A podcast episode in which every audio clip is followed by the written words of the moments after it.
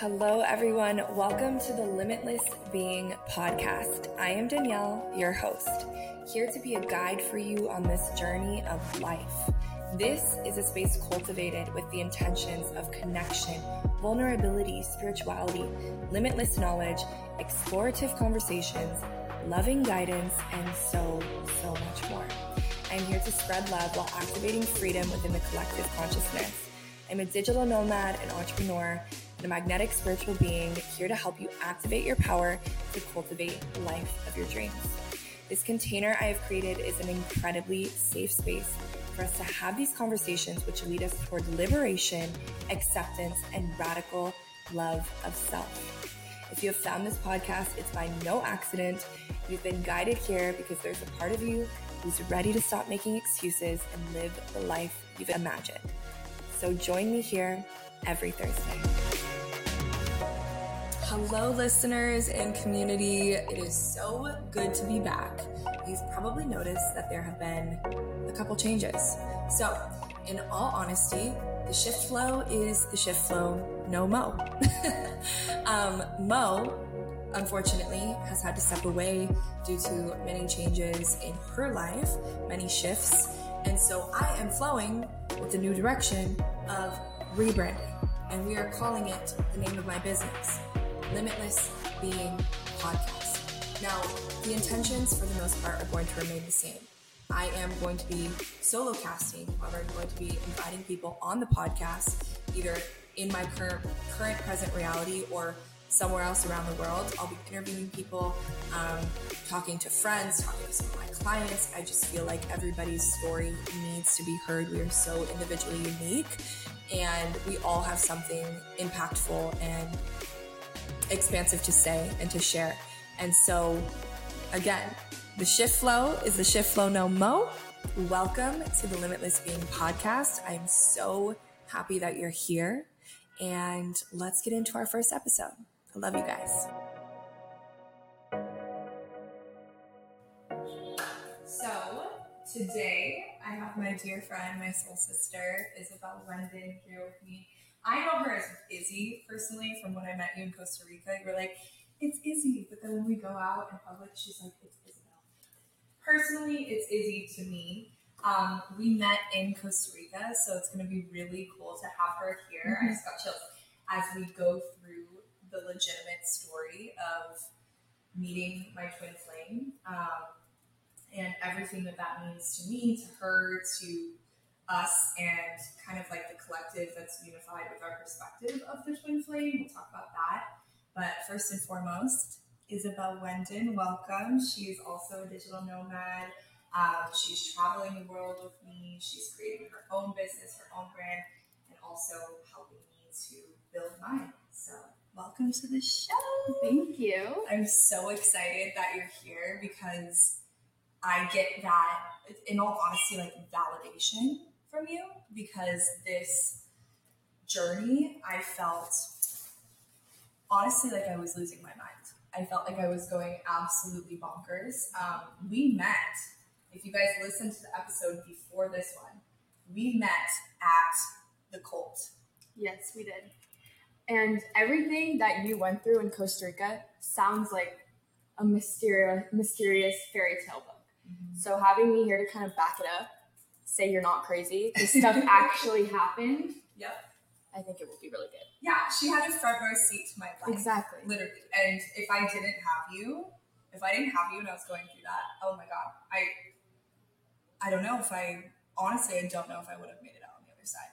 Mm, because I love you. Same for me because I was in the cult. Well, yeah. I guess it is a cult. I don't even need to do this. Yeah. I was in there for two months, and the only reason that I was sane through that whole process was because I had a contact on the outside world, you, mm-hmm. who I could go to and pour my heart out and vent and say, "Is this normal?" And you were always there to be like, "No, it's not normal." So I wouldn't have survived without you either. Yeah. I love you. I love you too. Soul fam.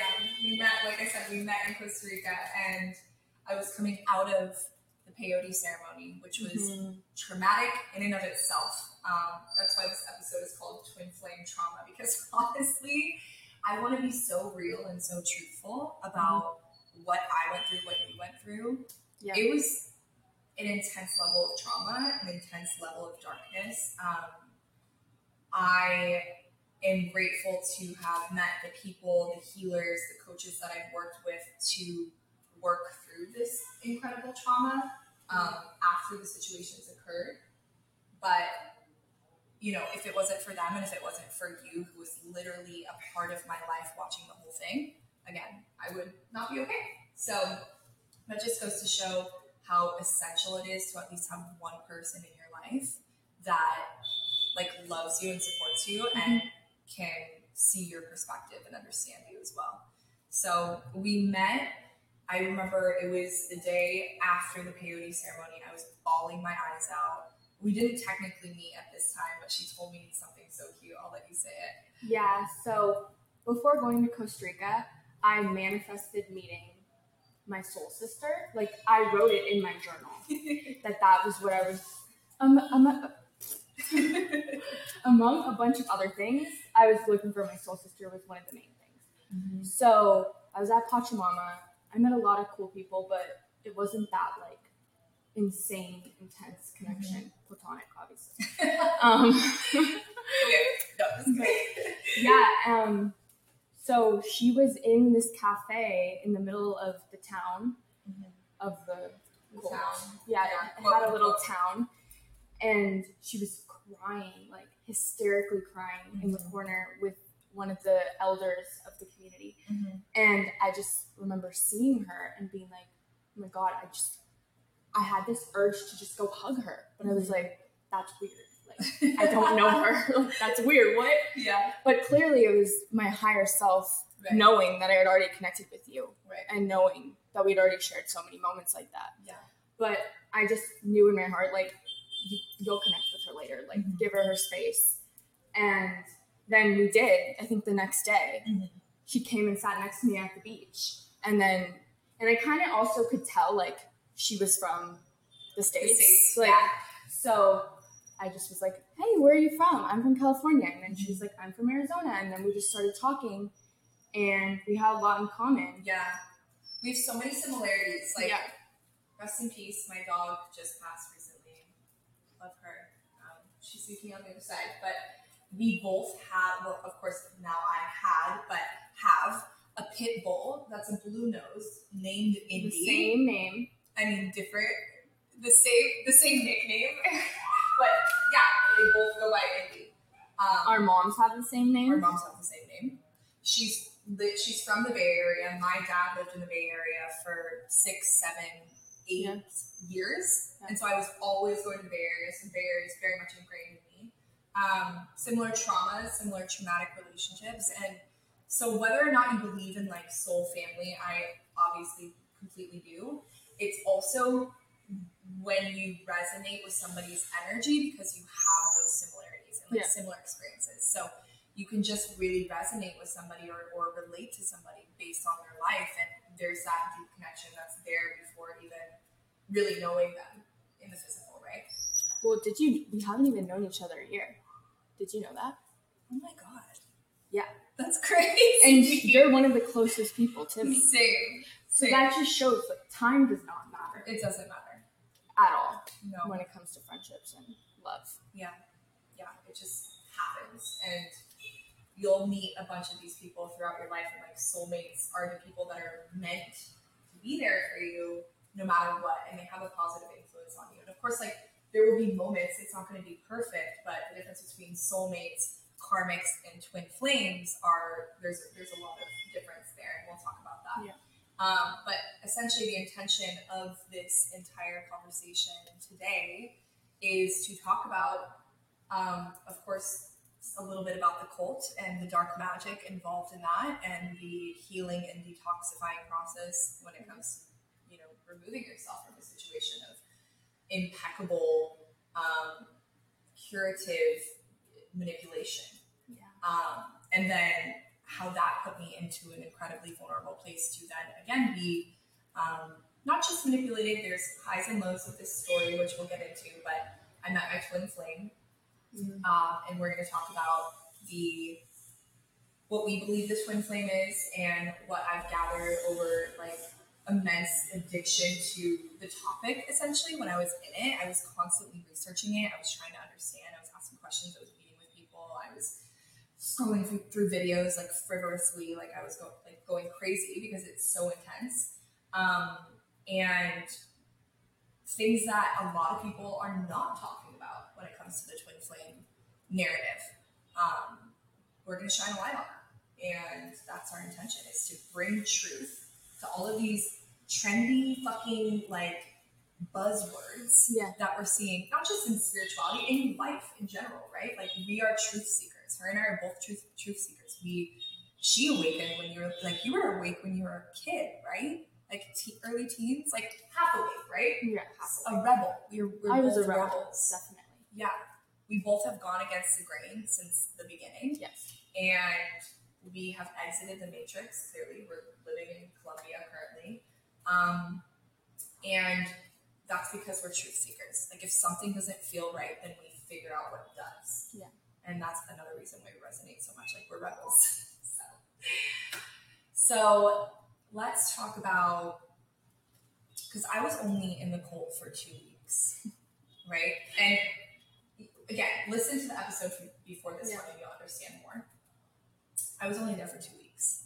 Izzy was there for two months and explained like the contract that you had there that made you feel like you literally couldn't leave. And yeah, just Yeah. talk about when you started realizing something wasn't right. I've never talked about this before, besides with like you. Right. Um, so I think this will be really good Mm-hmm. to get it all out. But so the should I say the name of the place? Go for it. Pachamama. You can just speak up just a little. Pachamama is the name of the place Mhm. that we met at. And she went as a guest. And I went as a work exchange, which is somebody that works in the community, no pay. Mm-hmm. You're essentially volunteering, but you do get things in return like free yoga classes, free food, But you have to pay. but you, you were still paying for your little shack in the woods. And I know I, I knew what I signed up for when it came to that. Yeah.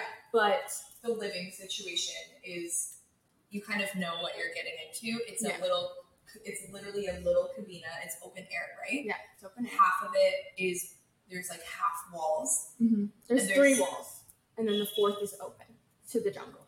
and so we're in the jungle, right? You know what you're signing up for when you're going to the jungle. Uh, snakes, bugs. Um, what we didn't know we were signing up for Yeah, is magic. No, I'm just kidding.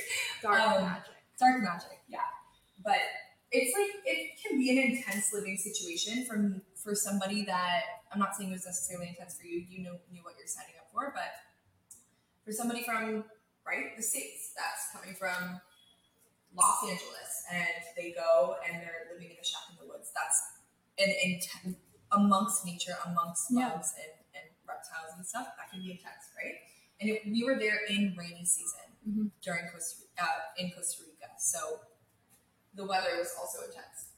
I mean, I went to Costa Rica looking for that drastic Mhm. change Mhm. to put me out of my comfort zone.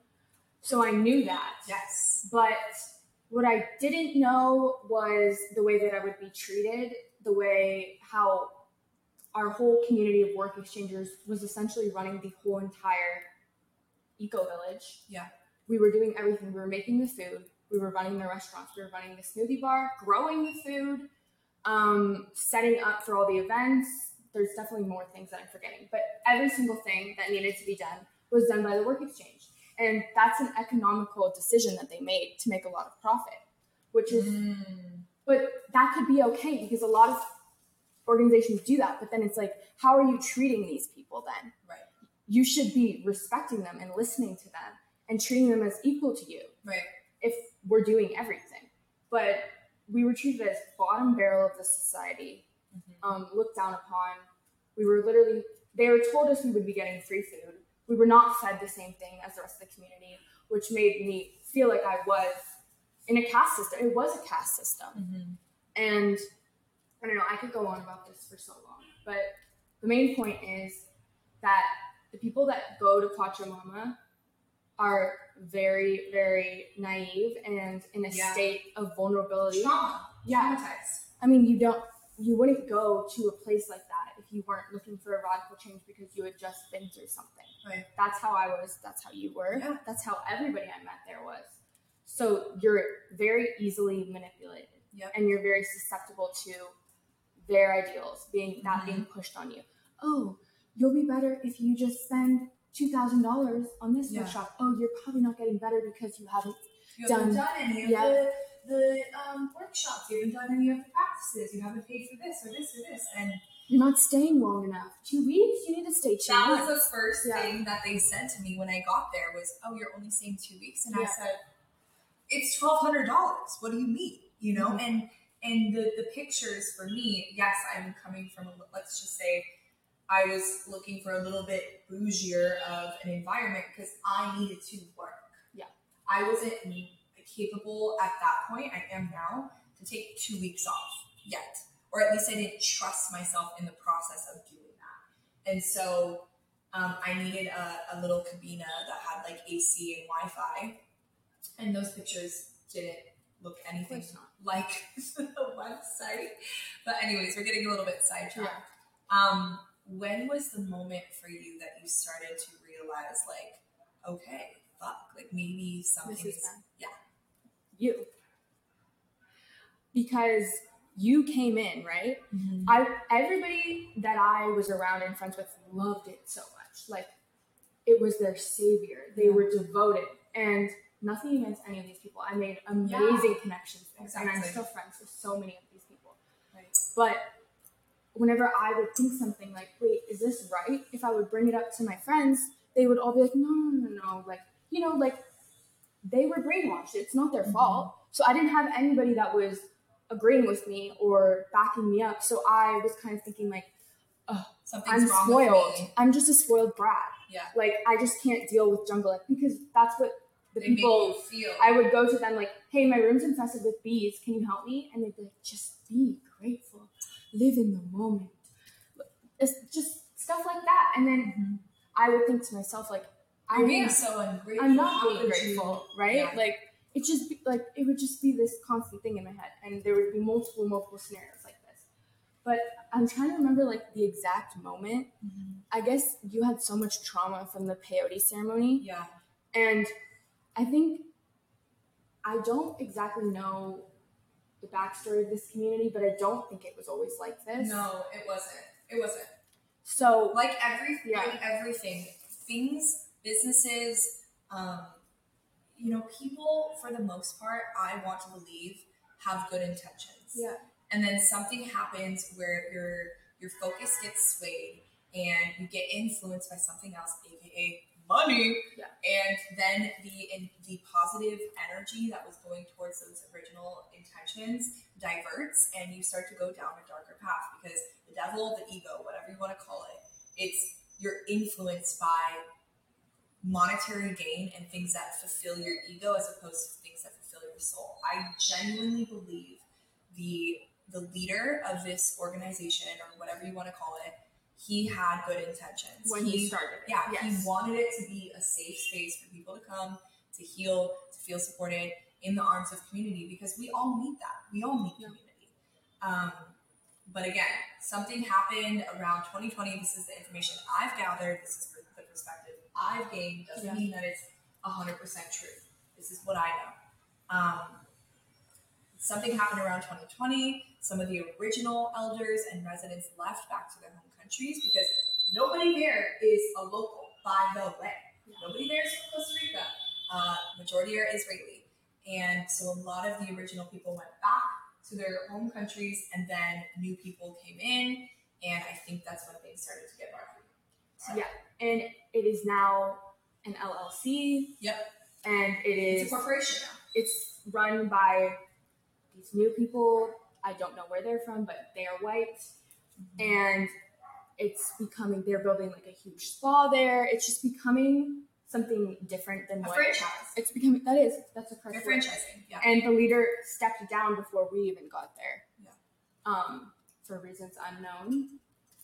I did some some digging, but it's all just, you know, gossip. So I don't know what the truth is hearsay hearsay yeah um but i think one of the main things for me would be they didn't want you leaving. You were shamed for leaving. Mhm. Just like, why would you want to leave?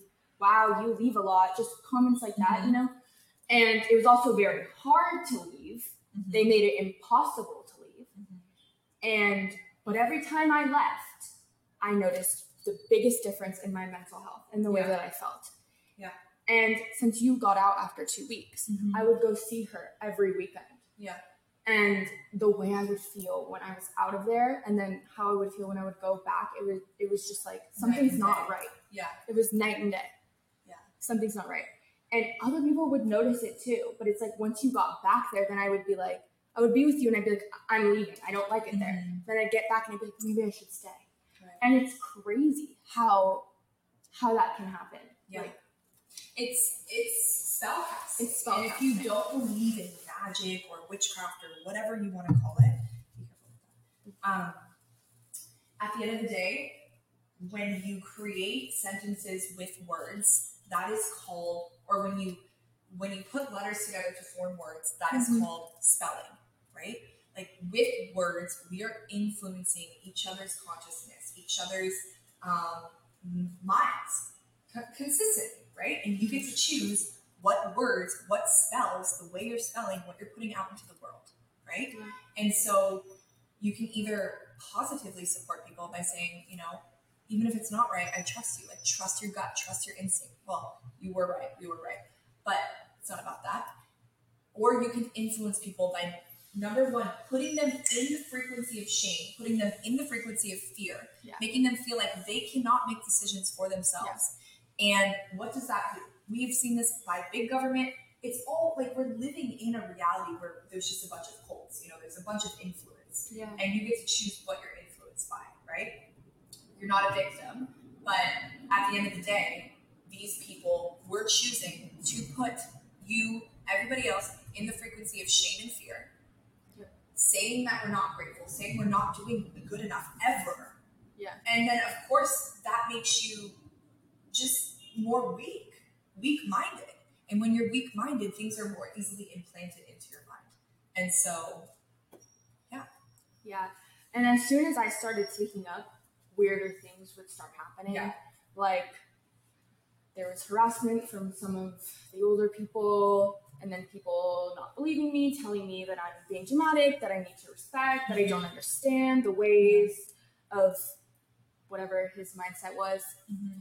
And then there were things where an older resident thought me and my friend were out to get him, and instead of a logical approach of maybe this person's mentally ill, Yeah. it was no, no, we're siding with the, the resident, the elder, you guys are out to get this person. Like me and another person my age, we're both 21, 22. We're out to get someone. Like it just was all these things piling up on one another started not adding up. not adding up, weird things going on, but Yeah. I'll let it be at that.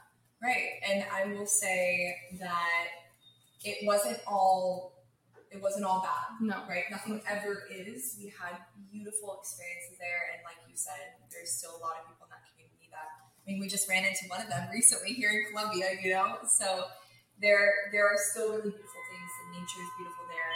Um, but overall the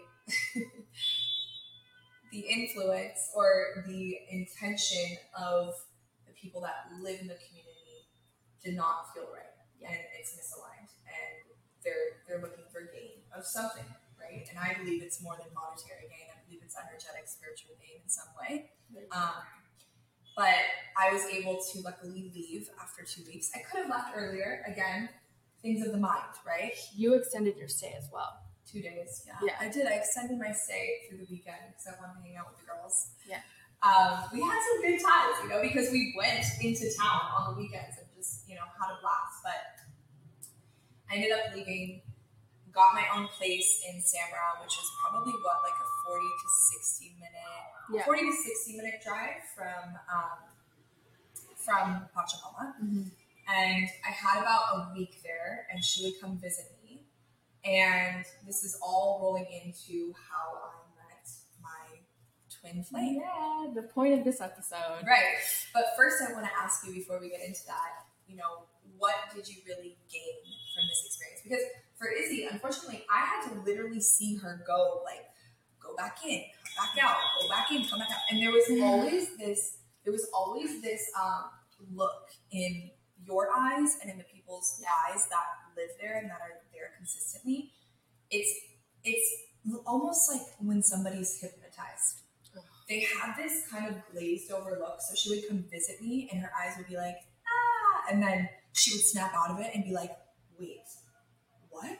Yeah. And then I would I would try to be like, Izzy, like, just leave. You're not happy there. And she was like, I can't, I can't do that. Like, so it was really difficult. It was hard. Of course, more difficult for you, but like hard for me to Yeah. witness the back and forth in you and how much pain you were going through. But obviously we know that it was for our greater good. Of course. And so I'm curious, you know, what your biggest takeaways from that were. Well, I think I speak for the both of us when I say, like, I went to Costa Rica very naive, thinking all spiritual people were light workers. Yep. All, all spiritual people were working with the light. I had no idea what dark. I mean, you hear about dark magic, but Yeah. I didn't really believe in it or Neither understand it. Neither did I. And um, I'm definitely more cautious now about what I get myself into. Um, yeah, I mean, I think I still have things I need to work through from from that experience. Um, I mean, talking about it like this is a really good step, Mm-hmm. but I mean, it changed my life in a good way as well. Like seeing that there's people out there like me with the same mindset as me that don't want to be in the matrix, don't Right. want to stare at a computer nine to five. The other work Amen. exchangers, Amen. the other work exchangers were fuck, fucking amazing people. Mhm. Nothing wrong with any of them. Mhm. Soul family vibes. Mhm. Showed me what I want. Showed me that I'm not alone. Yeah. And I learned so much from every single one of the people that I met in Costa Rica, Mm. Even the bad ones, you know? Do you feel like you gained spiritual power though because of it? Yes. Like spiritual strength and power? Yes. Yeah.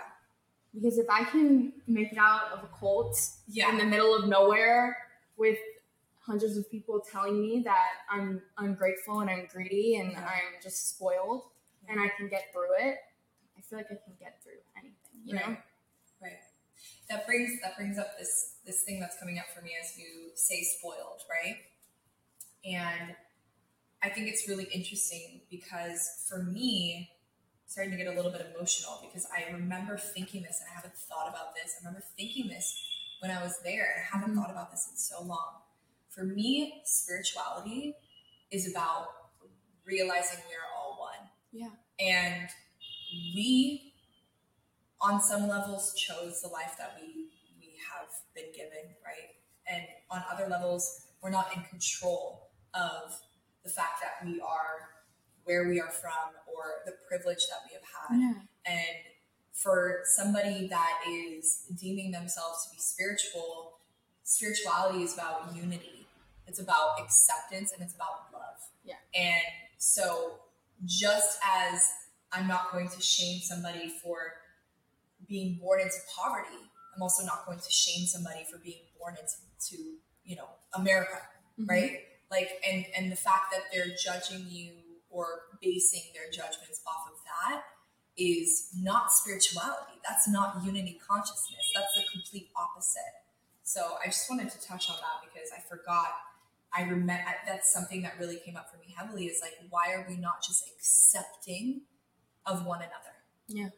Because I have practiced that, and of course I have to bring myself back to it. But I've practiced that since the day, you know, since I was a kid, of just loving and accepting.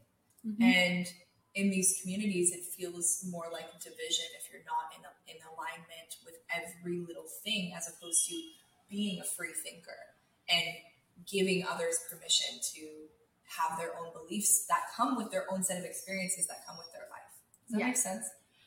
And in, in Pachamama, you could not be a free thinker. Well, maybe if you were an was.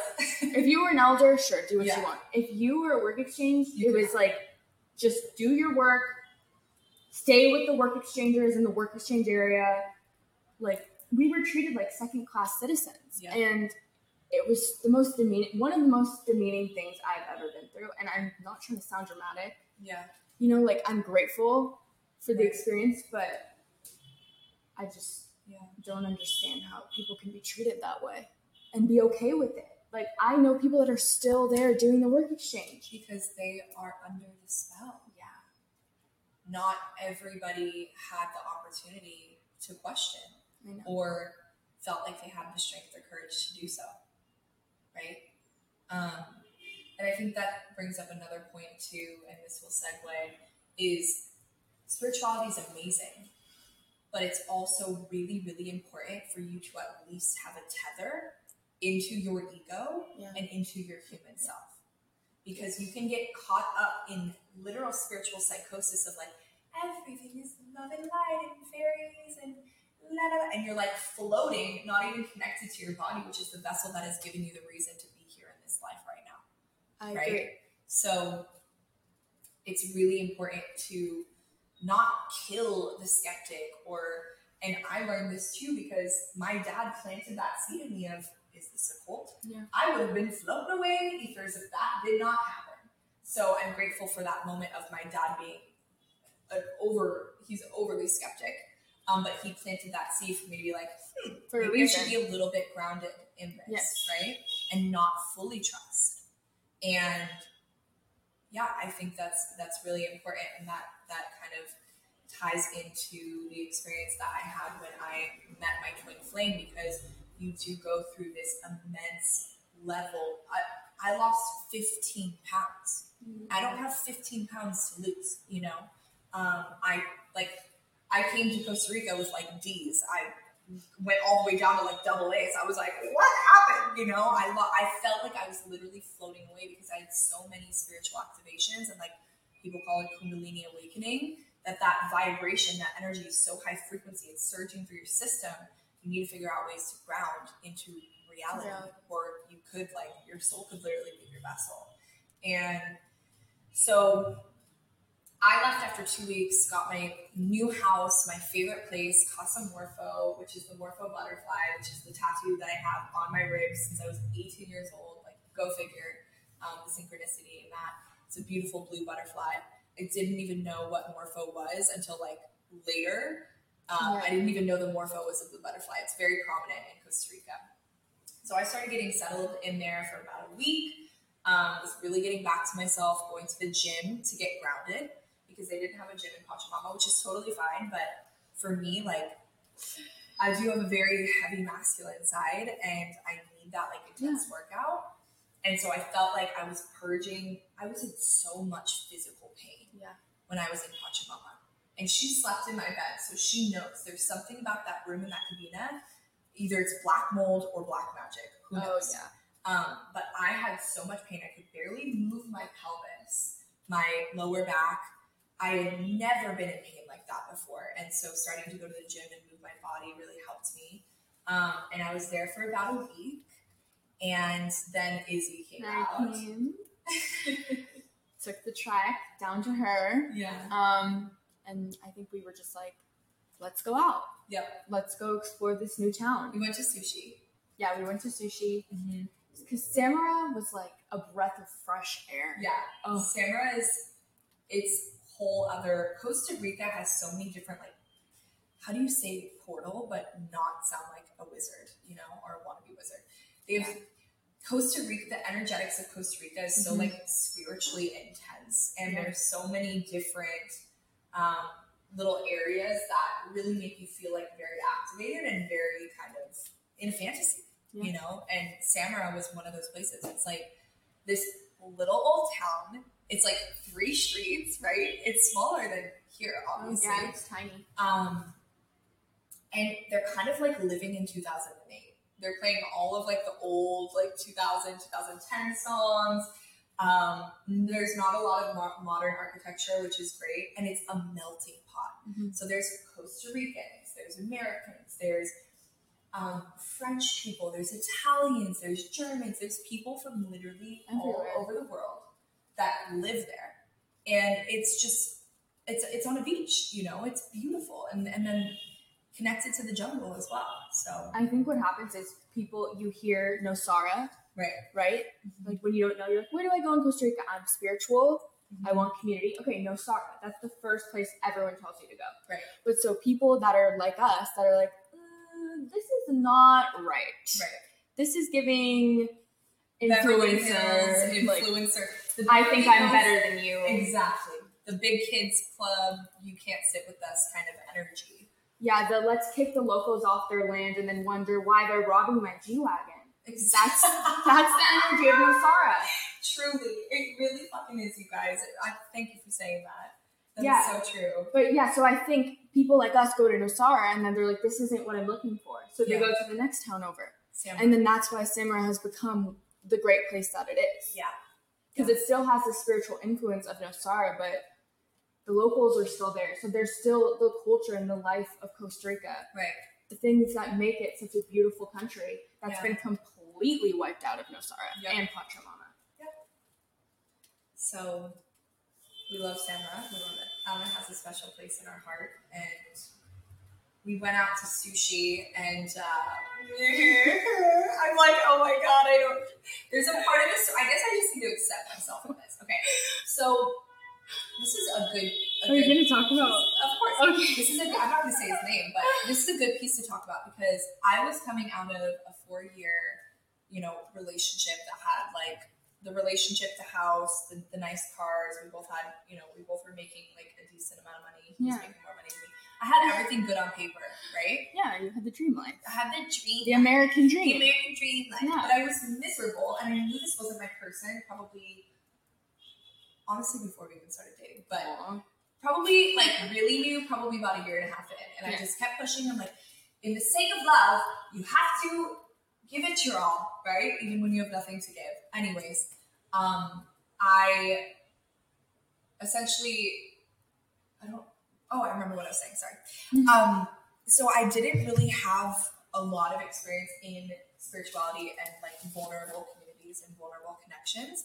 And so when I got to Pachamama, um, I was able to have like really deep, meaningful, open heart conversations with men. Yeah. And that had never happened in my life. I mean, right before I left Arizona, I started having that in, in community there as well. Um, but of course, in Pachamama, it's like much more intense because that, your whole focus is your healing. Mhm. And so I really connected with this individual soul and got a little overly attached because I received something that I had never experienced Yeah, before, right?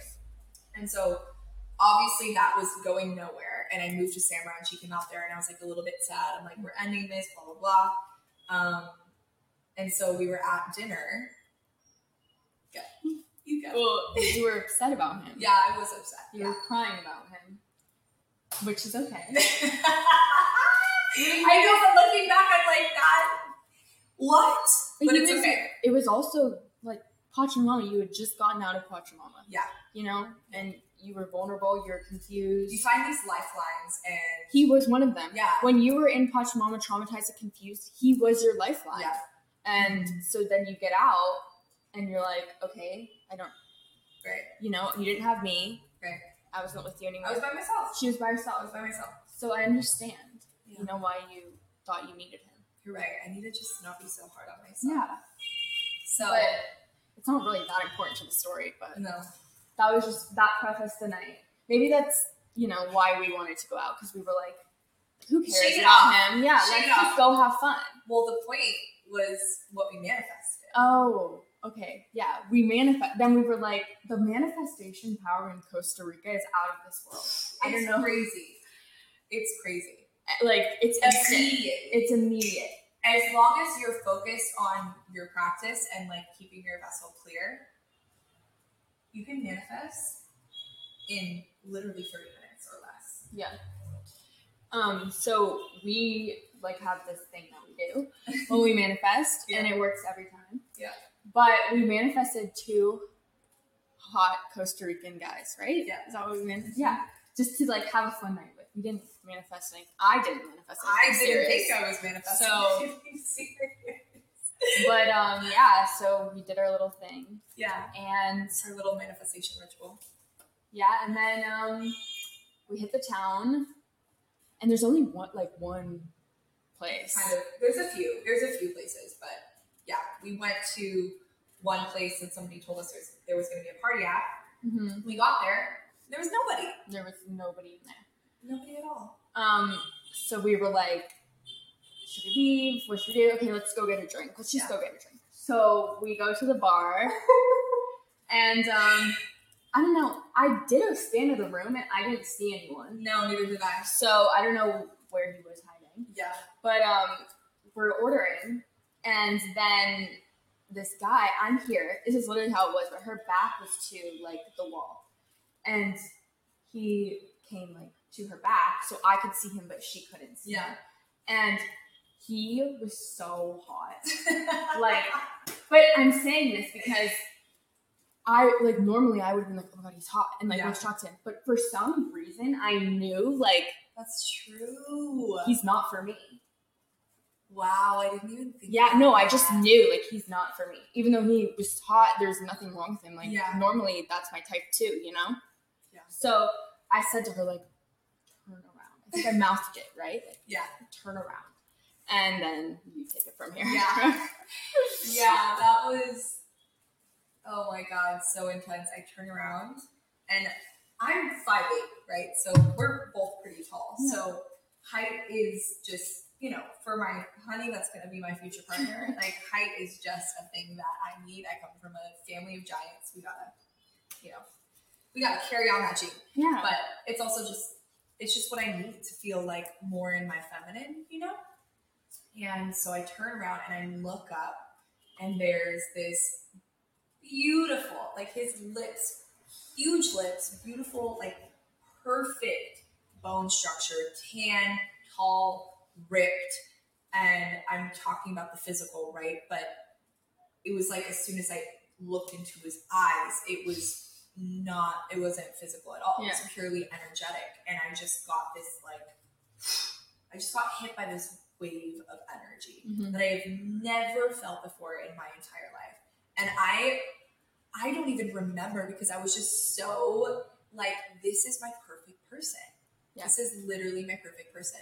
And the uh, uh, I can't even talk right now, you know, because I'm just back in that moment looking up at him and just like in awe, you know. And I I think what happened next is I was just like, hi. He's like, well, I got these shots for you guys. And Yeah. we're like, okay, tequila, I guess.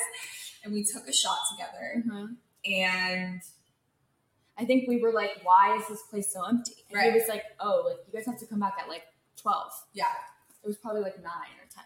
yeah, it was barely 10. So we were like, okay. Yeah. And so we essentially said our goodbyes and went to venture off somewhere else. I don't really remember where. And then we came back. yeah, we came back later. We ran into him in the street. Mm-hmm. We ran into him in the street Yeah. and he was talking to Izzy. And I know that you were communicating. Oh, yes, yes. Yeah, she was communicating about Pachamama. I was telling him about where I was living, everything that was going on. And he just, I don't know. I, I also have never experienced like a man that is just so so in touch with their emotions like that. I know Loving. I know it might have not always been like that, but Yeah. at first he was. I, I guess I was getting a little bit like worked up, and you could tell. And he was like, "Come here, like you need a hug." her a and he just gave me like the most secure hug, and he just was like, "Everything's gonna be okay. yeah. Nothing is ever wrong." And I will never forget that is his line. Nothing is ever wrong. Yeah. And he's right. Like nothing is ever wrong. Mhm. You know, It's all an opportunity it's all yeah.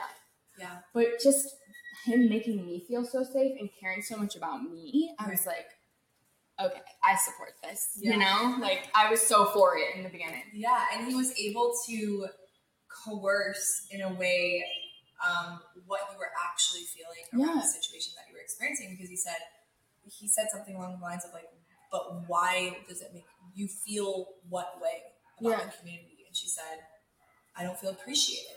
That was it. That was it. He like got the actual feeling. I couldn't understand why I was so frustrated. Yeah. It was only like three weeks still that I'd been there, Yeah.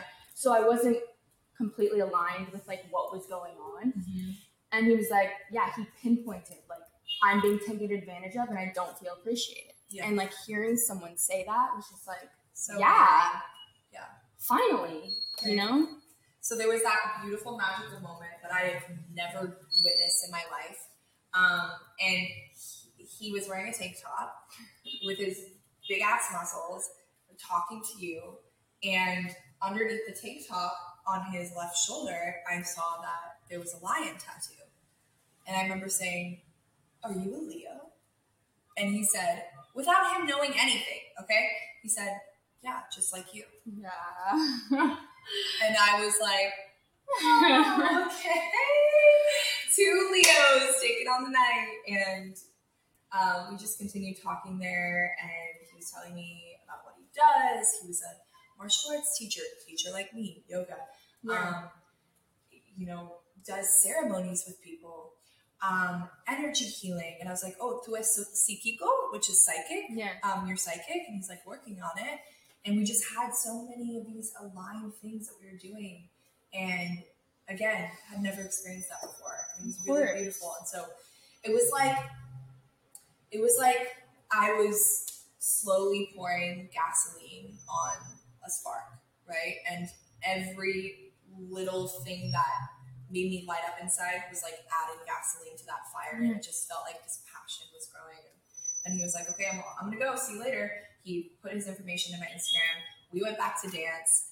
We have the best time. We like create this portal around us, and we just we're not there really for anybody else unless No, it's yeah. the perfect person. Yeah. And we just have the best time. We're dancing our asses off. Um, and it was probably like twelve thirty or one Yeah. when I turned to you, and I'm like, I'm tired. Like, Yeah, yeah, I want to go. yeah, I want to go. It's time for me to go. And I just remember you being like, oh my God, turn around, look who's here. And I turn around and there he is. And we just start dancing like we've known each other forever. You know, the, the connection is so undeniable. And the way that, similar to us, right? But like way more intense, right? Um, it's just so undeniable. And we just start like the first thing we did was put our foreheads together, lift up our hands, mirror me for a second, lift up our hands, and then just started like Yeah, I remember. following I remember. each other. Yeah. And I was like, what is happening? You know? And it was just so crazy. And so we danced for like another hour, and then they walked us home. And Oh yeah, I met a guy too, but it was not serious. Yeah. It's just we were just date like the guys in Costa Rica. They can dance. They can move their hips in And Latin America yeah, but it's not. I feel like in America when you go out, it's like if you're dancing with the guy, it's like oh, It's sexual. it's sexual. You're going home with him tonight. Yeah. There, it's like they just want to dance. Yeah. They want to teach you how to dance because dancing is what lights them up. It's embedded in their culture. Yeah.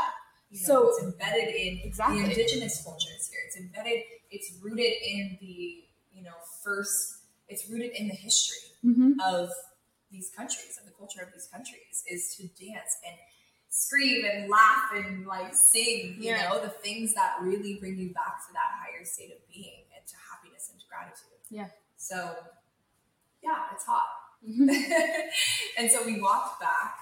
Now, this is the first red flag. Yeah. And then we'll talk a little bit about other things. But this is the first red flag that I should have listened to, but I'm not going to shit all over myself. No. Um, we were talking and kissing and connecting, and I didn't want them to come inside. Yeah. And he said, You know what I feel right now? And I said, What? And he said, That I love you. And then I was like, Oh, yeah, okay, okay. Like, kissed him. I was like, Izzy, we gotta go inside. I felt so weird in my nervous system. I felt so uncomfortable when he said that to me. Yeah, of course. And so we ran inside, and I remember sitting on the bench and talking to you and being like, mm, yeah. something is not right. You were like, I don't think I'm ever gonna see him again. No. And I was like, okay. Yeah. And so I avoided him for about a week. He tried reaching out a couple of times. I avoided him. And then I run into him in the Of town. course. And this is another really important moment to note is that when I ran into him, I was heading to the gym. I was grabbing a coconut from my favorite guy to grab a coconut from, like just, you know, just the dream. And he sees me with his dog. And I remember he walks up to me and I'm, you know, the bike's in between my legs. I'm standing and he comes to hug me, and I start convulsively shaking, shaking. Yeah. Like, obviously, my nervous system was incredibly terrified of him. Yeah. For now, we know, you know, the traumas that he has. And Um, past life traumas that past you guys life have been, to, traumas. been Yeah. with. yeah, it's been confirmed that we've been connected through every single age of every single lifetime. Yeah. And so I remember like convulsing and then, you know, going our separate ways, going to the gym, and then meeting him later that night. And that was a moment where it was so beautiful. It was healing. He gave me a massage. We cried. I cried. He cried. We shared like intimacy, obviously. And it was one of the most healing experiences of my life. Mhm. And I told him, we told each other things that we were ashamed of and just like gave each other love because of those things. And so that's really, really when I knew like this was something Yeah. else Mhm. out of this world, Mm-hmm. out of this world. And yeah, that's the beginning of the story. So I think some key indicators when talking about the twin flame journey is because I got sucked into it. Yeah. I got sucked into it and it almost obliterated me. I think if you're going through this and you believe that you have one, not everybody does. Not everybody does. And that's okay. It's not something to glorify. That's the thing is it's not something something to glorify. It's not something to put on a pedestal. It's not something to desire. If you don't have the strength, I'm lucky that I did. Yeah. It's not something to manifest. It's not. Um, it's incredibly difficult and incredibly painful. Did we have beautiful moments that all I can see and all I can say is like the Avatar, Yeah. the movie The Avatar. Like, yes, absolutely, but there was also an equal amount of darkness in that relationship, and based on what has happened, I can no longer go back to him. Yeah. And- I can, but I would be betraying myself and probably lifetimes of myself, different timelines of myself if I were to. Mhm. And I will never put that on myself again. And so I think it's really important to stop and, and recognize if you're feeling like you're wanting that love that we experienced. And I think we can all want that. I think it's possible for everybody, but you need to also know the other side. Yep. Well, first of all, what is a twin flame? So a twin flame is the theory is there were incredibly strong souls, and I also have a difficult time explaining this because it does feel? Narcissistic. like divisive. It feels divisive. Yeah, it feels a little bit narcissistic or Yeah. divisive. I know I'm incredibly powerful. Diego is. Yeah, he's something else. fucking so powerful. Yeah. You know? And if anything, he like elevated my power. Um and we're even more powerful together, which is crazy. Like both of us together. I do miss that. I do miss those parts, and I'm allowed to miss those parts. But a twin flame, the theory is that your soul was incredibly powerful, and the intention of your soul coming to this planet in the beginning of time was to shine as much light as possible as you could to help heal the planet because we have so much darkness and destruction. But the reality is, the light cannot exist without the dark, right? So, the theory is that your soul is split into 2 Mhm. One's more masculine, one's more feminine. Has nothing to do with gender. Um, you're split into two, so you are less powerful. And apparently, from the research that I've gained, you're split into two by dark forces that don't want you to be together because Ah. of what you, how you can positively influence the consciousness and the changing of the planet, right? So, some of the videos I've seen have said dark magic is what split us originally. Yeah. And a lot of people say that one of the twins or both can have a tendency to have an entity take over so that unity never happens. Mm-hmm. And you eventually will meet each other in this lifetime at some point. But I think another thing what a lot of people don't realize is it's like the two serpents, right? The kundalini, the medical, um, the medical symbol with the two serpents and the the top like T part the serpents originally meet and then they separate. Uh-huh. And then they meet and then they separate and they meet and then they separate and they meet and they separate until they eventually come together at the top. But that can be after you've passed, after your physical body has passed. So another thing about the twin flame journey is that it's not guaranteed that you're going to end up with them. And that's what maybe in a higher consciousness state when you no longer have your human bodies, but I think that's what so many people are selling this dream of oh, you have a twin flame, you might not. Mhm. Ooh, I have a twin flame. Boom, immediate dopamine rush of like, I could have somebody out there. I need to find them. All of my energy invested in all of this. Like, what do I need? What do I need to do to attract them? Right? Yeah. That's unhealthy.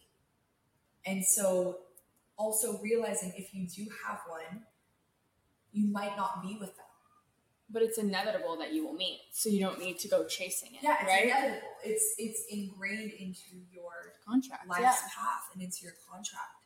So you don't have to chase it. You don't have to do all of these things to prepare. If anything, you will naturally be getting inclined towards a spiritual path, towards these terms, these words. Like I personally found these words just a few months before I went to Costa Rica. Like Mhm. I just started getting into, oh, what's this mean? Obviously because I was preparing, right? Ah, yeah. So, yeah, and and you know, a lot of people say that you're meant to end up together. That I believe. I believe it is the universe's intention for us to end up together. But I don't believe that it can always go as planned, as as that intention right? Not in this lifetime. No. Definitely not. No. Well, for me Yeah. and pop culture, I think twin flame and soulmate are sometimes used as synonyms, Mm, but they are not. No. And that's what I learned not at all. through your experience. Yeah. Because I don't know, you see on social media like a girl with her boyfriend, twin flame, and you're like, oh, like that's her soulmate, right? Right. But soulmate is different. Very well, twin different. flame is a version. Of a version soulmate. of a soulmate. soulmate is not a version of Okay. So, in a sense, like twin flame can be synonymous for a soulmate, but in general, they're all soul contracts. Mhm. They're all soul soul contracts. Whether it's a karmic, which is somebody like you don't have that deep soul connection with, they're kind of here to just like piss you off and and you know. But I think you can have a deep connection with the karmic. It's just they're here to But it's teach you lessons, right and it's usually quick. through hardship and through Yeah, pain. yeah. Right. And soulmates, not so much. It's more of like a higher consciousness connection, but they Mhm. can be the version of a dog, a sister, a brother. Um, your mom can be your soulmate. Um, and anything, anybody really can be a soulmate, and they're more of like a positive influence as far as karmics go. They're kind of like teaching you through trial and error, Yeah. and it can be really painful. Yeah. Yeah. And then twin flame is just the next level of both of that. Yeah, it's the most. Because it's you. it's you. It's you. It's a mirror, right? So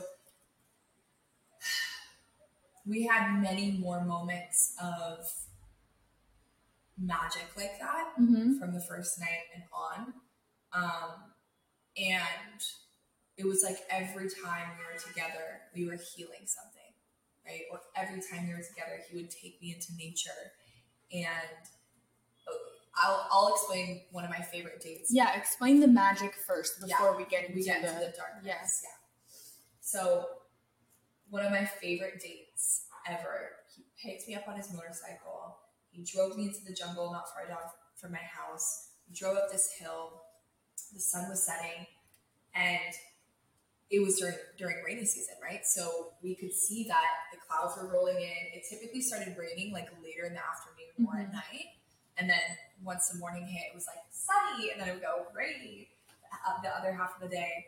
Um, and so I remember him looking at me and looking up at the sky and being like, "Okay, come here." And he was like, "Put your forehead on mine." And there was a language barrier, but I understood him and he understood me for the most part. But we helped each other to learn Spanish and English. But he was like, "Put your forehead here," and I just knew what he was doing. I knew that he was manifesting for the rain to go away. Yeah. And so I just fully trusted. That's the other thing.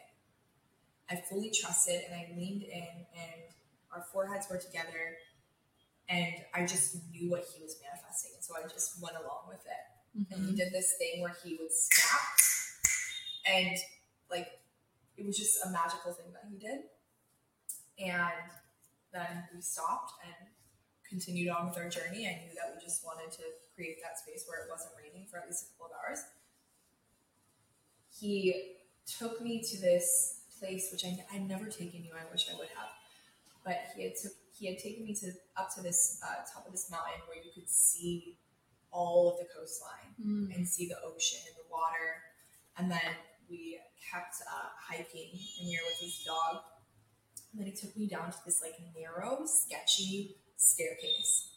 Okay, and I was like, "What the fuck is happening?" It was like cement, but it was eroding, obviously because of the water. And so we went down this staircase, and then ended up at a private beach. Oh wow. Yeah. And he whipped out like a blanket, started setting up candles in the form of a pentacle, which could have been used for bad. Uh-huh. We don't know.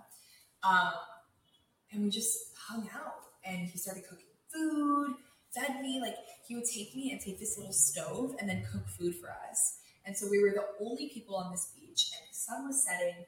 And I look up, and it's raining everywhere else besides this little section of beach that we were on. Of course. Yeah. And there were so many moments like after the sun went down, we'd look back and we'd see glowing eyes, like crazy glowing eyes of animals and stuff. And his dog would always be like, oh, and scare them away. But it was trippy. Yeah. It was trippy. There was definitely things other than humans that lurked in the shadows there. And we made love.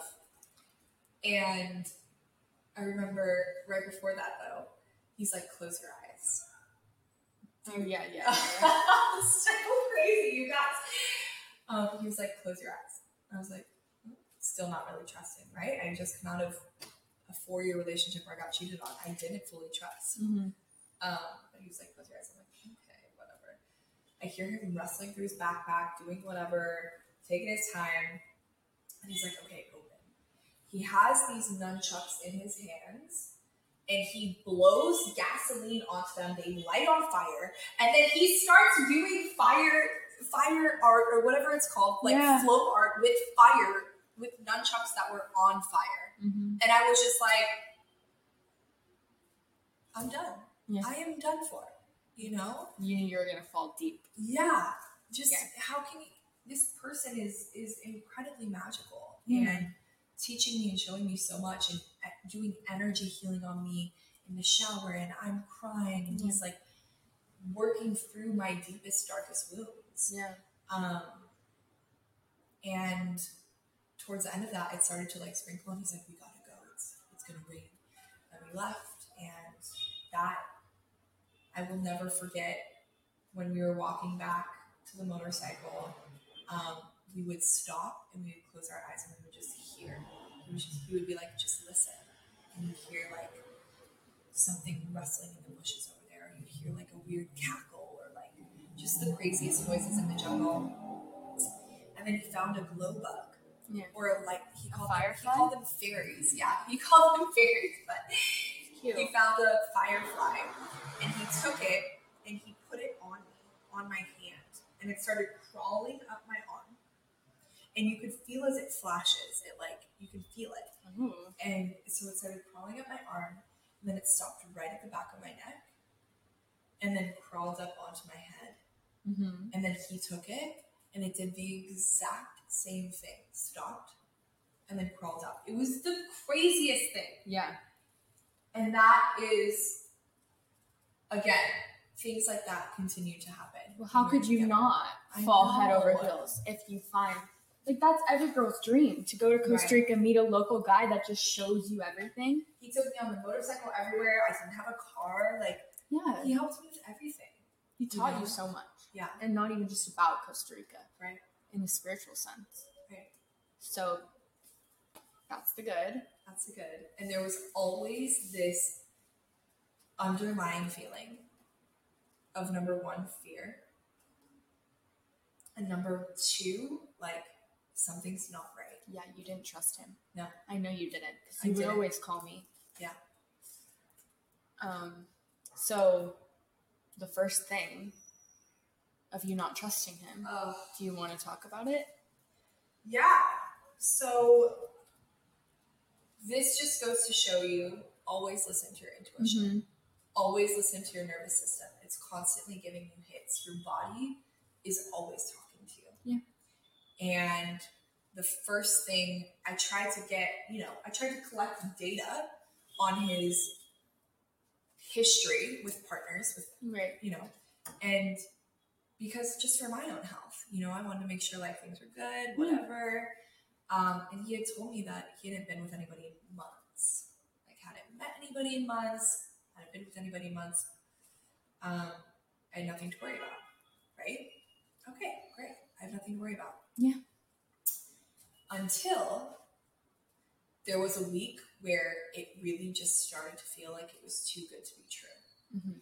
And I think that happens for a reason. I don't think it's my skepticism. I think that was like my gut telling me something's not right. Look for clarity because you are under this spell that is love, that is Yeah. spiritual influence, that is him saying all of these like shamanic, claiming to be a shaman, by the way, and saying self-proclaimed shaman, which I believe that he was actually like a trained shaman Mhm. because of what he was practicing. I was like, okay, Yeah. yeah, you And are. that's your first experience. Right, right. And so my first experience with a shaman in person ever, Yeah. a male shaman. And so it just got to a point where I was like, okay, you know, let's let's get some clarity. And I remember clearly there were other things outside of this connection that were, you know, negatively influencing me, my energy, and um, so I, I did a protection spell, and I lit a black candle. I like said remove any negative energy, negative influence, hexes, etc. And I did an incantation that I channeled. It just came right to me. And an incantation is essentially like a mantra or a Mhm. prayer, you know. And so it said something along the lines of angels, guides, like be so abundantly clear to me that if there's illusion in my life or de- or deception or lies, be so abundantly clear and show me exactly what it is. Mhm. That was the gist of it. And then, And that week, I'm at the gym, um, and this girl that I had met earlier uh, came up to me and she was like, "Hey, this, you know, the guy that I was with that you guessed and I lied to you about, by the way, because she had talked to me about him, and I said, "Oh, is it this guy?" And She was like, "No." Um, she said, "It actually was this guy." Diego.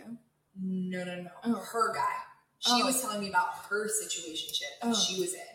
And then she started talking to me about the town and how the town is like the girls come in, the guys get them, and then they go, and the guys are players, and the guys are mm-hmm. this. And she was telling me about what had happened with her and her guy. She was like, hey, this is what happened with me and my guy. And I'm sorry I lied to you. Clearly, I wasn't like happy about my choices, blah, blah, blah.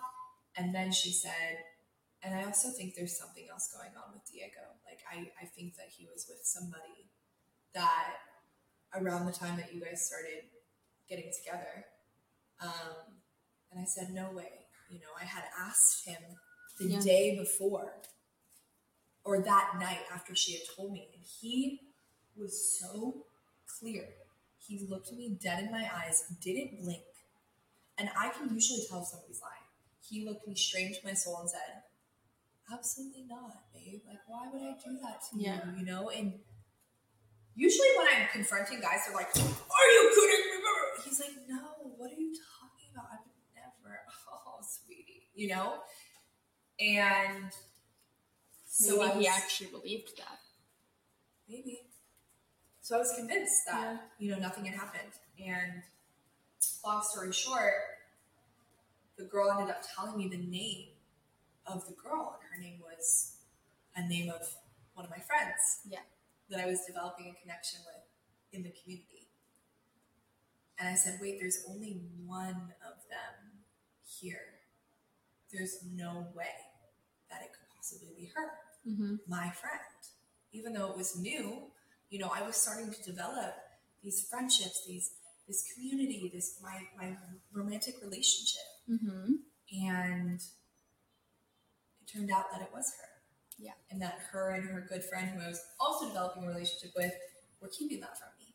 and didn't want to tell me. And I found out that it was in the container of a mushroom ceremony that he was facilitating with her. So he would do this a lot, though. He would hold these ceremonies, Yep. correct? Yep. Okay. Yeah. So he would do that. He would hold mushroom ceremonies and do energy work for people. I remember finding all of this out and just feeling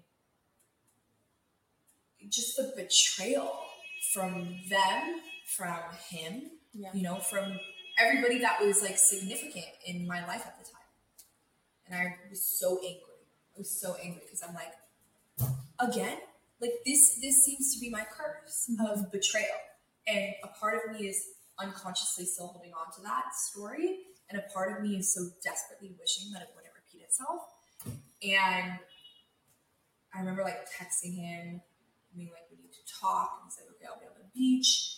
I was so angry. I was like coming out with at him like warrior force, right? Because he is so powerful and, and so influential that I couldn't like I felt like I couldn't speak up for myself Mm-hmm. When I was around him. You know, it was like his perspective or the fucking highway. Like Pachamama. Hmm, interesting correlations there. And so I confronted him and I was like, and he just got so angry. And he was like, fuck this, I'm done. Like, this will never work. And I was just like, can we just talk about it? Like, can we just Yeah. he blew up and he ended everything.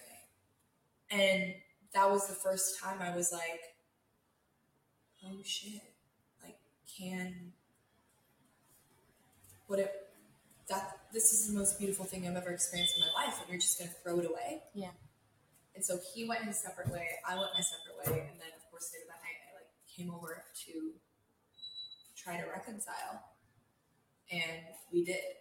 And there were many more moments like that. Yeah, it became a pattern, right? became Anytime you would try to confront him, he would explode. He would Yep. step away. He would pull everything back and be so willing to throw away the 99% good for the 1% bad. Mhm.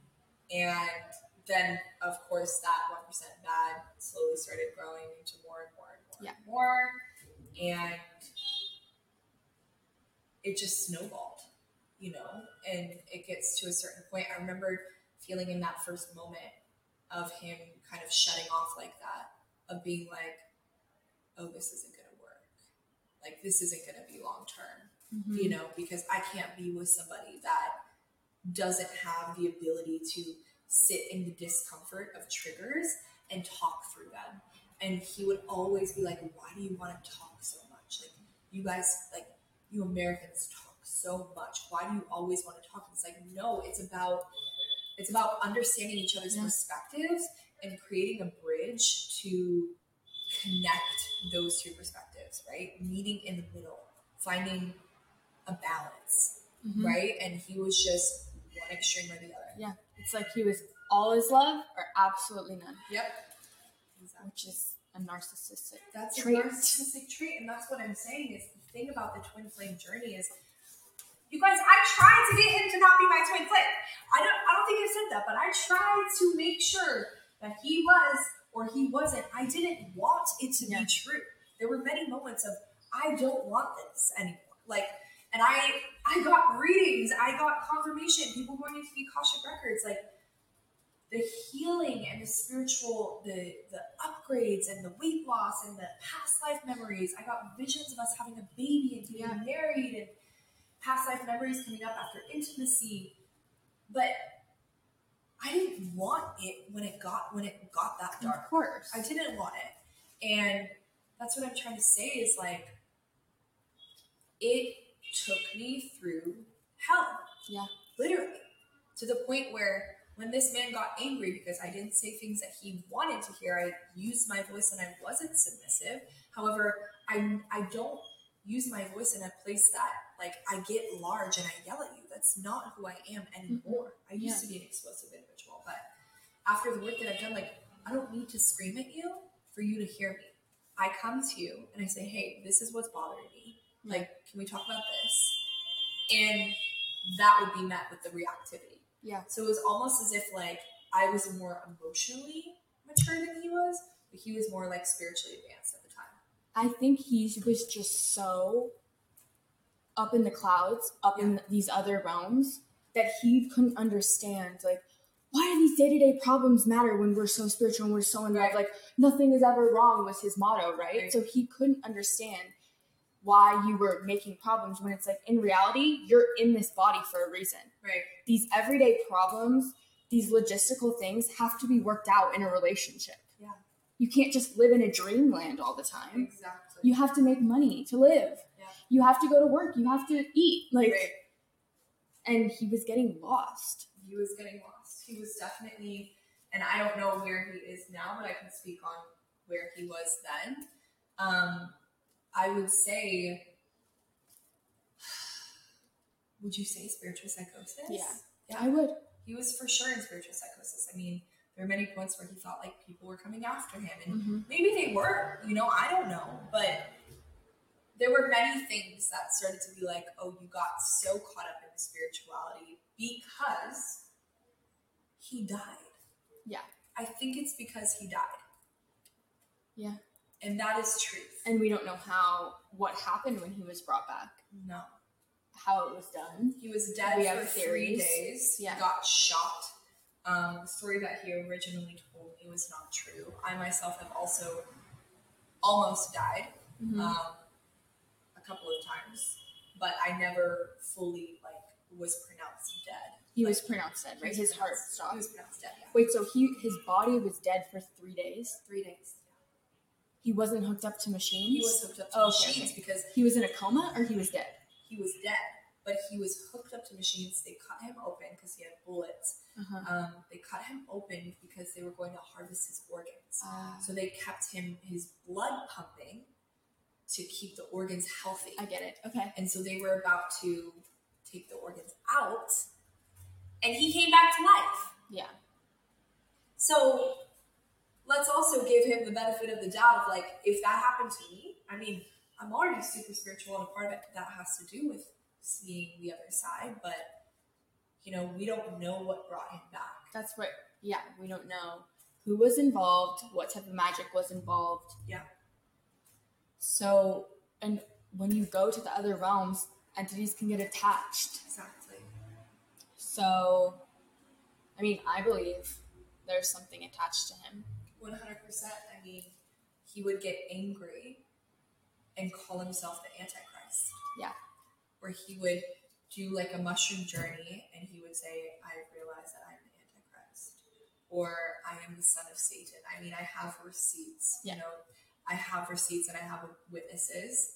Um, I've never heard somebody say that in my entire life. I've never heard somebody say, I am the Antichrist. Like in a movie. Yeah. So it started to get obviously really, really dark. Yeah. Um, it started to become like words versus actions, actions not lining up with words, and then it got to a point where we were living together for a month. Yeah. Um, he influenced me to do that, and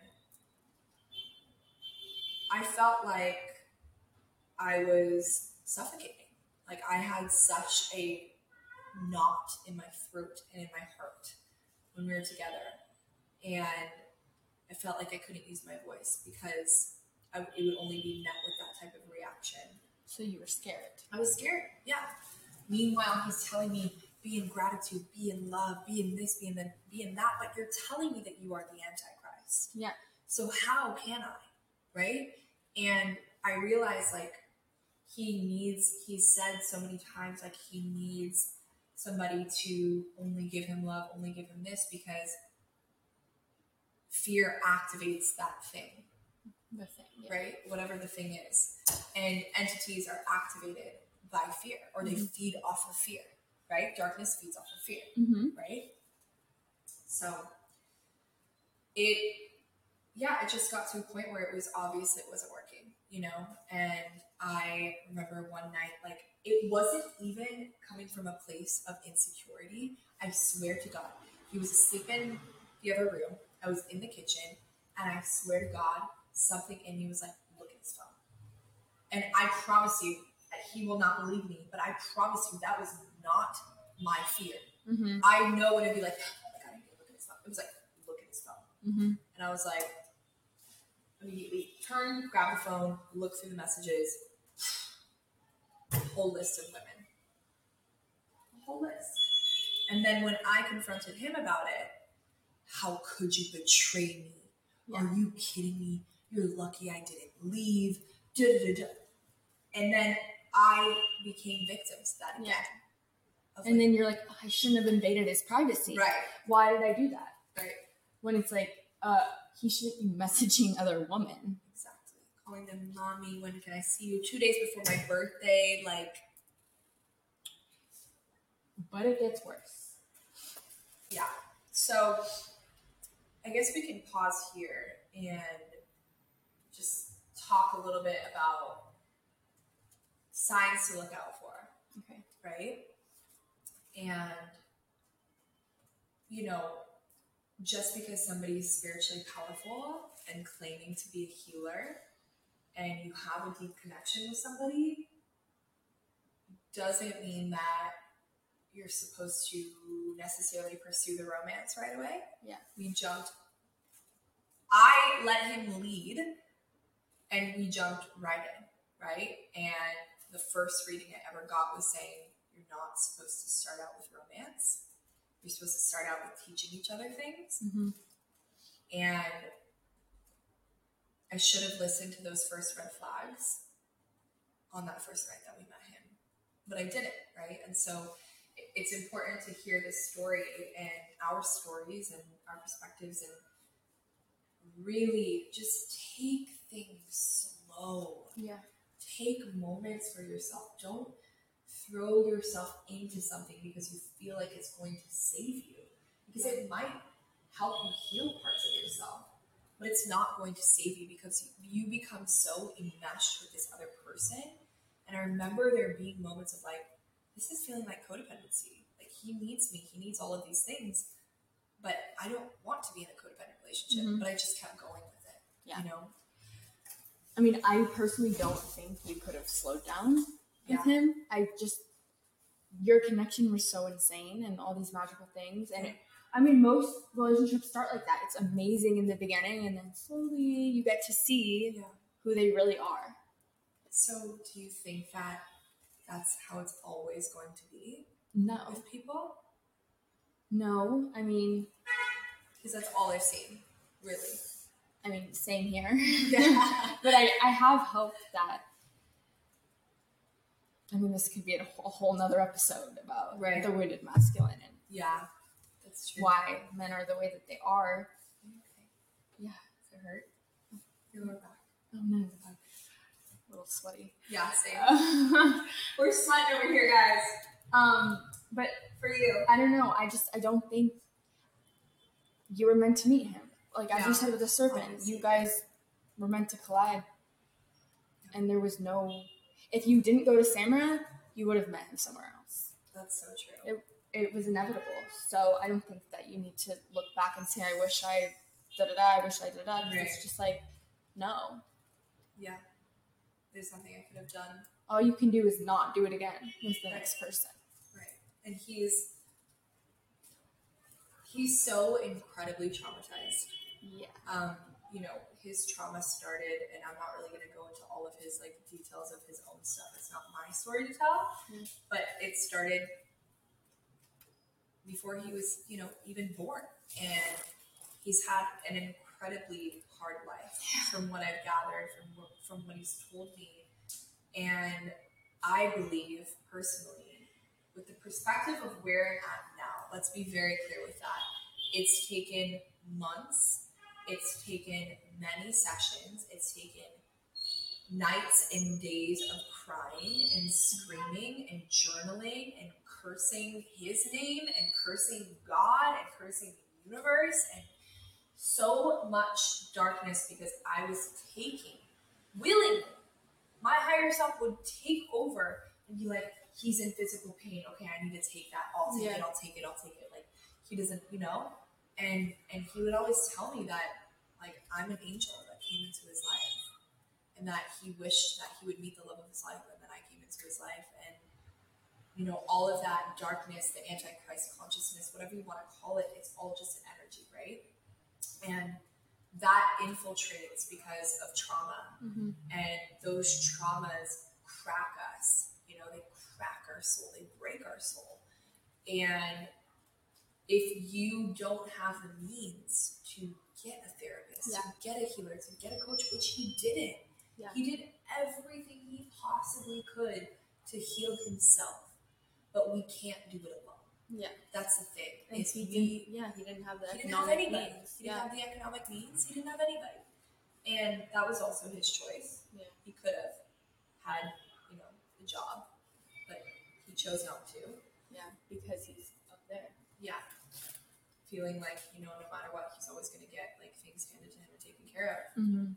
which I think has worked. Who knows where he's at now? Maybe it's still working, but what I'm trying to say is the darkness comes from trauma, from abuse, and that trauma and abuse comes from an abuser. But that trauma and abuser was was abused too, Yes. and so it's just this cycle of intense pain that creates the space for darkness entities, negative influence to take over. And I remember, and this is really common for the twin flame journey, for a negative influence to take over. Mm-hmm.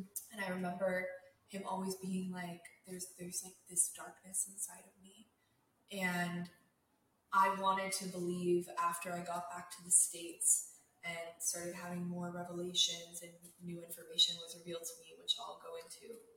I really wanted to believe that he was pure evil. It was so easy for me to be like, he's a piece of shit. Like, fuck that, right? Like, Yeah. fuck that guy. He's fucking evil. I hate him, whatever.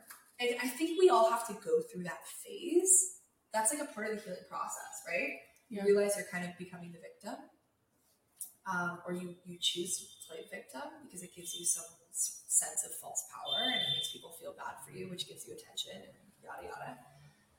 But I played with that for a little bit. And I was like, you know what? He's fucking evil. He's literally the devil. He's telling me it himself, right? And then some information was given to me. Um, I had a connection, oddly enough. She lives in the, the town that I, my dad lives in in Utah and in Samara, Costa Rica. And so we met up, and that prompted one of Diego and I's mutual friends to reach out and tell me that he has assaulted women in ceremony sexually. yeah. And of course, I was, I, I mean, that was a whole other shock to my system. Um, I found out that it was during when we were together. So all of my alarms inside were right. And that prompted me to really go into that anchor state of this person, this person is pure evil, Mhm. right? But I think the flip side of that is I think I don't know if anybody is pure evil. I think he genuinely believed that he was doing something right. And That's what that I'm saying. that is so fucked up. Like I'm not trying to take away from victims of this at all. Please, please hear me. Like if you have been through something like this, listen to this. Like we are expressing this to bring awareness to people before they enter ceremonies, before they enter spiritual communities, before they put themselves in an incredibly vulnerable situation like that to do the research, to sit with yourself, to meditate, to breathe. Because these spaces are becoming so popular. It's like the, the cool kids club, right? Like, oh, did you go do ayahuasca last weekend? Oh, did you sit in mushroom ceremony with with the bendy shaman? That's out of this is a white guy from LA. Like, Yeah. oh, he's the best. Like, you should sit with. You should go ayat the fuck up. Like, Yeah. no, that's not what this medicine is for, and that's not what these ceremonies are for. So please do not throw yourself into the fire. Yeah. Use discernment do your research, know who you're sitting with. Yeah. I mean, if he's telling, he told me, he told you, Yeah. he's telling everyone, I'm a shaman, blah, Right. blah, blah. He's actually from Costa Rica. Yeah. So it's more believable. Yeah. It's more trusting to be like, okay, this guy knows what, what's going on. Right. And to be like tripping on mushrooms and then to be so vulnerable and Right. have him, I mean, I don't know how it went down. I don't want to assume, but No, we can't. whatever. He took advantage of these people when they were in a, an altered state of consciousness. Right. And who knows if he thought that he was healing them or if he thought that they were okay with it or Or what. if something took over, like we don't. or really if know. Satan took over him. yeah, like we don't really know. we don't know, but it, it's so heartbreaking. Yeah. It is. And I'm sorry you had to go through that. I feel like I'm still going through it. Of course. I feel like it's kind of a curse, um, and I know I have to be careful with my words. I'm sure that I'm sure that uh, perspective will change, but it feels like a curse to meet truly the love of your life. And I remember, like, I remember this moment when we were being intimate, and I just looked up at him and I started crying because he was the man of my dreams. Literally. That that cliche thing, the man of your dreams. Like, no, he was the man that I literally saw in my dreams. Yeah. He was the the man that I literally saw, fathering my future children. And um, to just see it go dark so quickly is so hard. And to have to accept that, you know, I will never go back in this lifetime. Um, there's still like deep wounded parts of me, obviously, that are like, fuck, is my, it, am I going to end up with anybody after that? Right. You know, or of like that caliber? Because I want that caliber, but without, Without the dark. yeah, Well, that's why when you were saying the twin flame journey, you don't wish it on anybody. yeah, because there can you explain the thing where it's like union and separation right Yeah. it's like normal you're together and then you Yeah. separate and it's normally extremely painful the separation part it's the most painful thing that I've ever Yeah. been through in my entire life. And I've had, you know, let's say the immense pain in my life started around like 13 years old. Mm-hmm. So I had probably about a decade plus of really painful darkness of my own, yeah you know? And then leaving my life behind and going in the pursuit of my dreams and feeling like I'm really going to have it all. And then going through the most painful thing I've ever been through. If your journey is to look like mine, I don't wish that on my worst enemies. I don't have any Yeah. enemies, but I don't wish that on anybody. you know? but and do most people that do go through it it's similar to your journey right yeah, yeah that's what i I've thought posted many, many videos, and so many people are like, most days I can't breathe. Like Yeah. it's sorry to heavy, heavy energy around this topic, but there is a light at the end of the tunnel, you know, and to just really use curiosity and awareness before you jump into something. And maybe we couldn't have gone as any slower than what we did because we're two fire signs, you know, we're both incredibly passionate people. yeah. Um, but if you have the capacity to slow down and slowly let somebody in your life, you know, that's a love that's sustainable. Mm-hmm. Maybe it's not going to be this like firework all the time, right? But slowly let somebody in, you know? And I think the perspective of where I'm at now, through all the healing that I've done, is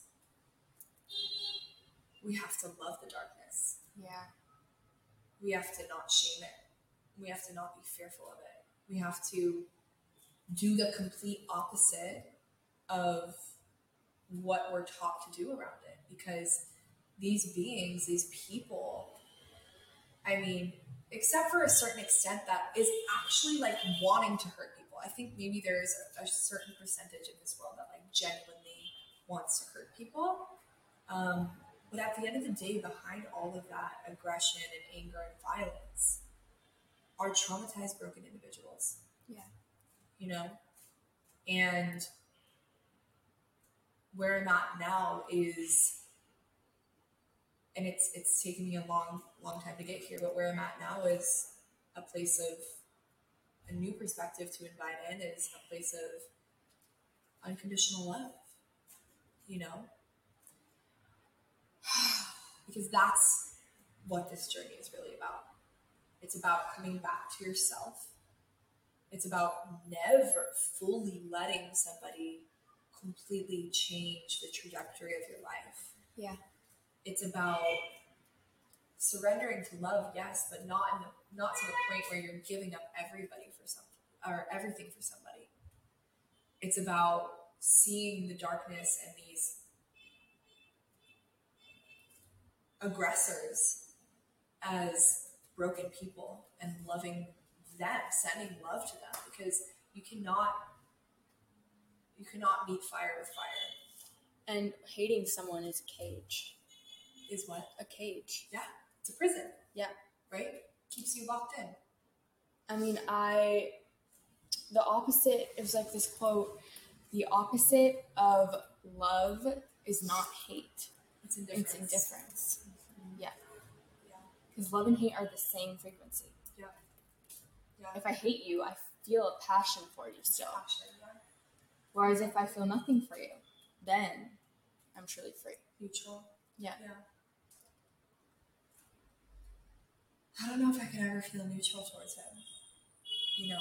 No, I don't think you can either. But I can. Yeah, of course you can. so, what else do you think we should leave for our listeners before the listeners? um, life's crazy, but it's beautiful. If you're supposed to experience this, I don't think you can run from it. Yeah. So just, Stay grounded as much as possible. and it's good that we live in a time where you can just go on TikTok or go on Yeah. Instagram and find a million people who have been through it. Yeah. And there's healers. Yeah. You can reach out to them for support. I know you do twin flame readings. Yeah. So and coaching. If anybody is going through this journey, like you're not alone. You did it alone, I did. and you you don't have to do it alone. Yeah. So I think that's And you should. you shouldn't do it alone. You shouldn't do it alone. Yeah. And also another thing is like a lot of people would will think you're crazy or what are you talking about? Like Don't listen to them. yeah, there's people that will get you and will support you. Yeah. And if someone Always. if someone is telling you no or not believing you, that's just the wrong person. Yeah, I agree. Yeah. Your soul tribe will always lift you up and Mhm. support you. And at the end of the day, I'll sum it up with this. At the end of the day, I needed to go through that. Of course. I gained so much knowledge from him really before, you know, even after, right? Like so much knowledge, so much power, and the willingness to sacrifice one of the best things that I've ever experienced in my life for the sake of myself and for the sake of my health and for the sake of my life. That requires so much strength. And I gained gifts and I gained you know, ancient knowledge that he did have access to, whether it was from the dark or the light. Yeah. And I gained moments and memories that I will have for the people dream of having. Yeah. And at the end of the day, You chose yourself. I chose myself and it's about inner union. Yeah. I think that's the other thing is people don't realize like it's not about the, the union of you out of balance in either your masculine or your feminine feminine and you have a wounded masculine or feminine. It's about you being in balance internally. He put me into my feminine originally. And then he put me into my masculine because then he's like, oh, you know, you'll pay for everything, right? Yeah. Um, but I had to lean into my feminine first because he was really masculine at first. And that was the first time I had ever done that. And so I healed my feminine and then I healed my masculine. And then at the end of it, I have union within myself both inside of me. Yes. And so I need I need nothing outside of myself. Do I crave that? Of course. Like I'm human, you know, we need community, we need connection, but or we, we desire that, but I don't need like it's not coming from a place of reaching. Yeah. It's coming from a place of I know it will enter my life again. You And know? it definitely will. So this journey, the twin flame journey, the love journey, the relationship journey, they're ultimately leading you back to yourself. Yeah. It's about your inner union. So use discernment, you know, take your time, especially when you're going into these spaces. I want to continue to hit that home. I hit it home on the, the last episode too. Take your time. You will find the right place or the right place to do these types of ceremonies and the right people that will support you. And then Yeah. we'll find you. Yeah. So don't be so fucking naive. Question everything, you know, come back to truth for you, not truth for someone else. Yeah. And that is a wrap. I'm sure we will come back. Thank you for topic. having me. Of course, yeah. Thank you for being here and just being able to be that like echoing voice for me, and Yeah. for also bringing in your own perspective and your own experience. And so got you. happy. Yeah. So, if you guys are curious or you enjoy the episode, you want to hear more, um, you think somebody that you know will really enjoy this, please like, subscribe, share this episode far and wide. We honestly, I cannot be here without you guys. So, please let us know any comments, any reviews. We want to continue to connect with you. This is a community that we're building for us, for like minded individuals, and we really, really want to connect one on one. If you're curious about any of the services or anything that I offer, all of my links will be below. Um, you can find the podcast at Limitless Being Podcast on all platforms, and you can find my uh, business page at Danielle.limitlessbeing on Instagram and TikTok. We love you guys so much.